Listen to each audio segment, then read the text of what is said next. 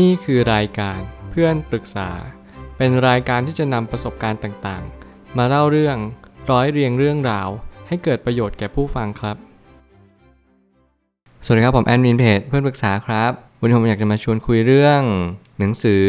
Creativity Inks Overcoming the Unseen Force That Stand in the Way of True Inspiration ของ Ed Catmull and Amy Wallace นี่คือหนังสือเล่มหนึ่งที่ผมเชื่อว่าผมอยากที่จะเข้าไปในตัวหนังสืออย่างแท้จริงนั่นหมายความว่าเป็นหนังสือเล่มที่ผมรอคอยมาตลอด หนังสือเล่มนี้มีมานานแล้ว แล้วผมเชื่อว่าใครหลายคนที่กำลังเติบโตมา หรือใครหลายคนที่อายุเข้าวัยกลางคนแล้ว คุณต้องเคยดู Toy Story คุณต้องเคยดูหนังหลาย ๆ เรื่องที่ขึ้นชื่อว่าพิกซ่าผมเชื่อว่าหนังสือที่ทำให้เราเรียนรู้ในเรื่องของการเรียนรู้ต่างๆ นานา มันทำให้เราได้เข้าใจสิ่งหนึ่งที่สำคัญที่สุด นั่นก็คือความคิดสร้างสรรค์ สิ่งหนึ่งที่ผมพยายามรังสรรค์มาตลอดนั่นก็คือ เราจะรู้ได้อย่างไรว่าชีวิตของเราในณวันนี้ ตอบโจทย์ในสิ่งที่เราเป็นทั้งหมดจริง ๆ หรือยัง ไม่ว่าจะเป็นการใช้ชีวิต ไม่ว่าจะเป็นการดำเนินเรื่องราวของชีวิตของเรา เราเขียนสตอรี่บอร์ดของเราเองได้แม่นยำพอหรือเปล่า การผมบอกว่าแม่นยำไม่ได้หมายความว่า เราจะต้องเดิน storyboard ตามสิ่งที่เราวาดเอาไว้เป๊ะๆเพียงแต่ว่าเราเคยวางแผน เราเคยคาดคะเน และเราก็เคยเรียนรู้สิ่งที่มันเป็นจริง ๆ หรือเปล่า หรือเราพยายามบังคับกะเกณฑ์ ให้เป็นไปตามสิ่งที่เราตั้งใจและบทหมายเอาไว้ทั้งหมดทั้งมวล โดยให้เราลืมสิ่งสิ่งหนึ่งไปหรือเพิกเฉยสิ่งสิ่งหนึ่งไปนั่นก็คือ ความสมดุลและความพอดีมันก็ตามให้เราสร้างสรรค์สิ่งสิ่งหนึ่งที่เรียกว่าชีวิต ให้มันพอดี กลมกล่อม เข้าด้วยกันอย่างลงตัว นั่นจึงเรียกว่าความสร้างสรรค์ที่สมบูรณ์ ผมไม่ตั้งคำถามขึ้นมาว่า การสร้างการ์ตูนขึ้นมาเรื่องหนึ่ง แน่นอนมันมีการใส่รายละเอียดลงไปในนั้นอย่างมหาศาลหนึ่งในนั้นคือจิตวิญญาณ ผมเชื่อชีวิตที่มีความสุขที่สุดบนโลกใบนี้ก็คือชีวิตที่ใส่ใจลงไป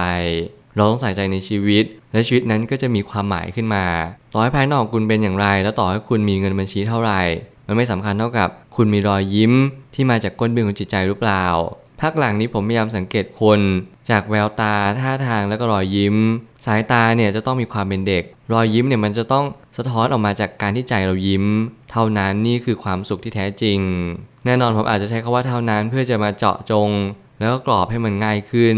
แต่จริงๆแล้วรอยยิ้มมีหลายแบบ แต่รอยยิ้มที่ผมอยากให้ทุกคนเกิดขึ้นนั่นคือ การที่คุณต้องมีความรู้สึกที่มีความสุขจริง ๆ อย่าฝืนยิ้ม อย่าแซงยิ้ม อย่าทำเป็นยิ้ม สีหน้าแววตาของคุณจะสดใสตามมา ทุกอย่างใบหน้าเนี่ยมันกำหนดกล้ามเนื้อ ในสิ่งที่คุณไม่เคยสามารถทำนายมาก่อนได้เลย นั่นก็คือ คุณไม่สามารถที่จะเลือกกล้ามเนื้อใบหน้า ให้มันเข้ากับสิ่งที่คุณนั้นอยากให้มันเป็น แต่กล้ามเนื้อใบหน้านั้นมันจะตรงตามอารมณ์ในสิ่งที่คุณรู้สึกเท่านั้นแล้วคุณก็จะไม่สามารถโกหกความรู้สึกของคุณได้เลย ความสร้างสรรค์จึงไม่ใช่แค่ชีวิตประจำวัน แต่เราต้องใส่ใจรายละเอียดของทุกสรรพสิ่งรอบข้างของเราด้วย นั่นคือการลงรายละเอียด ตอนที่ผมอ่านหนังสือเล่มนี้ผมกับพบว่าจริงๆ แล้วผู้กำกับเนี่ยเขาพยายามรังสรรค์บางสิ่งบางอย่างให้มันมีความสร้างสรรค์ แน่นอนบริษัททุกบริษัทผมคิดว่าเขาก็ต้องประสบปัญหาในการที่เรียกว่าความคิดสร้างสรรค์นั้นถึงจุดทางตันนั่นเองเมื่อไหร่ก็ตามที่ความคิดของเรามันถึงทางตัน นั่นจะเป็นวิกฤตของโอกาสนั้นๆเลย เพราะเราทำเรื่องของเกี่ยวภาพยนตร์ หนังการ์ตูนแอนิเมชันสิ่งเหล่านี้มันต้องขับเคลื่อนด้วยความคิดสร้างสรรค์ แต่แล้วเมื่อความคิดมันตันเนี่ยเราจะต้องทำอย่างไรผมว่านี่คือความท้าทายอย่างยิ่งแต่แล้วผมก็ได้ไอเดียจากคนเขียนนั่นก็คือ เมื่อไหร่ที่คุณมีไอเดียที่ตัน คุณก็แค่ออกไปสูดลมหายใจ เข้าปอดลึกๆ เรียนรู้กับมัน อยู่กับมันแล้วก็เข้าใจว่าชีวิตเนี่ย มันไม่จำเป็นต้องไปกะเกณฑ์อะไรมันมาก เราลองเล่น ลองเรียน ลองรู้ ลองเข้าใจมันในสิ่งที่มันเป็น วันหนึ่งความคิดสร้างสรรค์ก็จะเกิดขึ้น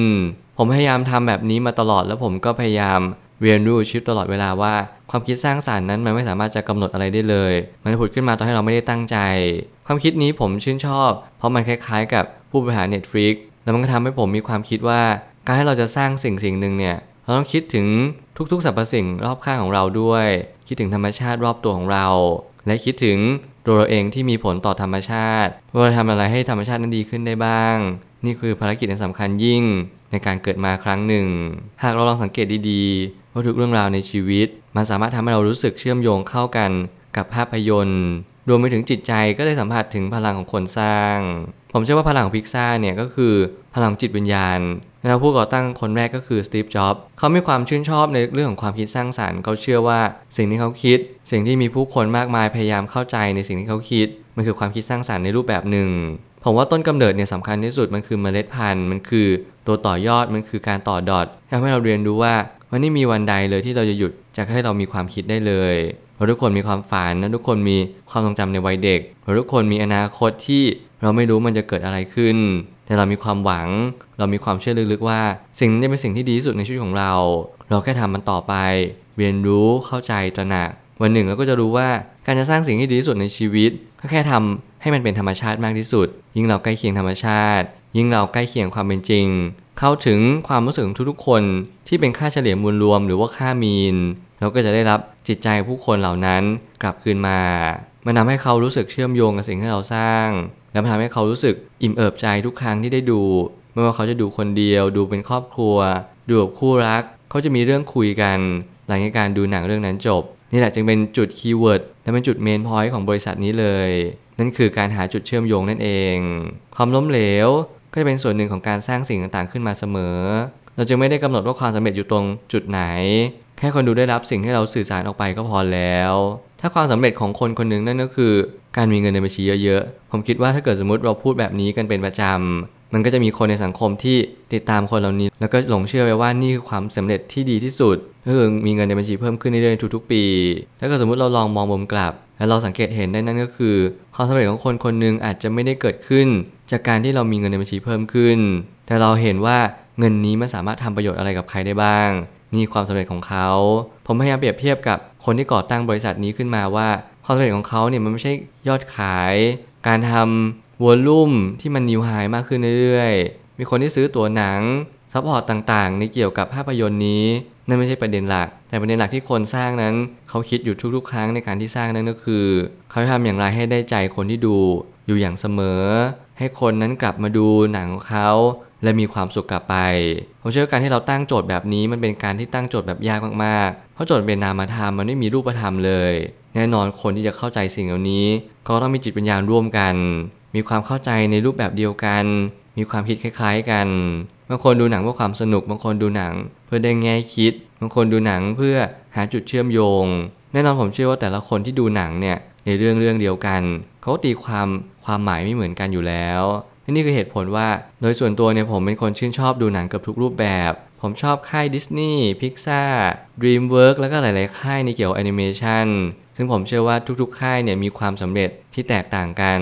แต่เขามีจุดมุ่งหมายคล้าย ๆ กันนั่นก็คือนำความสุขนำประโยชน์ และนำความคิดสร้างสรรค์ให้กับเด็กรุ่นใหม่ รวมไปถึงคนในครอบครัว และคนในสังคมสื่อไปด้วย สิ่งนี้แหละจึงเป็นความสำเร็จของทุกๆ บริษัทที่ผมชื่นชมและชื่นชอบมากๆ สุดท้ายนี้ สิ่งที่ผู้ผลิตผลงานแอนิเมชันทุกบริษัทคาดหวัง นั่นก็คือได้เป็นส่วนหนึ่งของความทรงจำในวัยเด็ก รวมไปถึงครอบครัวทุกแห่งหนบนโลกใบนี้และนี่คือเป้าหมายของบริษัทอย่างแท้จริง มันทำให้ผมรู้สึกขนลุกทุกครั้งที่ผมได้พูดคำว่า เราได้เป็นส่วนหนึ่งของความทรงจำในวัยเด็กของทุกๆคน ผมเชื่อว่าทุกๆ คนมีวัยเด็ก และผมก็เชื่อว่าทุกคนต้องผ่านวัยเด็กมา กว่าคุณจะเป็นวัยรุ่น เป็นวัยกลางคน แล้วก็เป็นเข้าถึงวัยชารา แน่นอนว่าวัยเด็กของทุกคนแตกต่างกันไป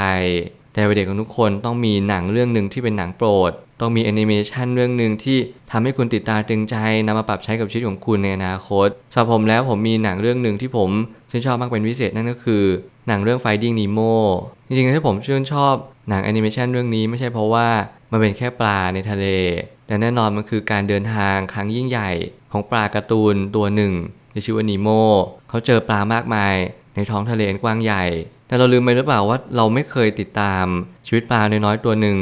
ในทุกๆวันนี้เราทุกคนติดตามแต่ชีวิตของตัวเราเอง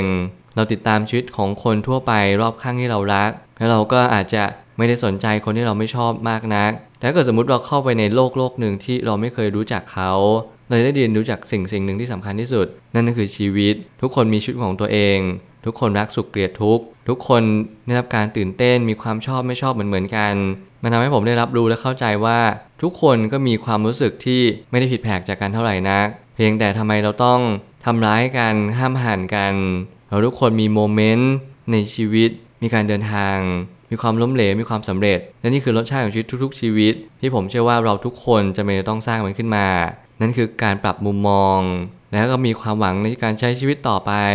และขอให้ทุกคนพบเจอพลังที่สำคัญที่สุด นั่นก็คือความทรงจำในวัยเด็กของคุณเป็นอย่างไร คุณสามารถนำมาเป็นพลังของคุณในวันนี้ได้หรือเปล่าทำให้คุณมีดวงตาที่สดใสรอยยิ้มที่มาจากก้นบึ้งของจิตใจ นี่แหละคือสิ่งที่ผมกำลังจะสื่อตลอดเวลา ผมเชื่อทุกปัญหาย่อมมีทางออกเสมอ ขอบคุณครับ รวมถึงคุณสามารถแชร์ประสบการณ์ ผ่านทาง Facebook Twitter และ YouTube และอย่าลืมติด Hashtag เพื่อนปรึกษาหรือ f r ร e n d Talk ด้วยนะครับ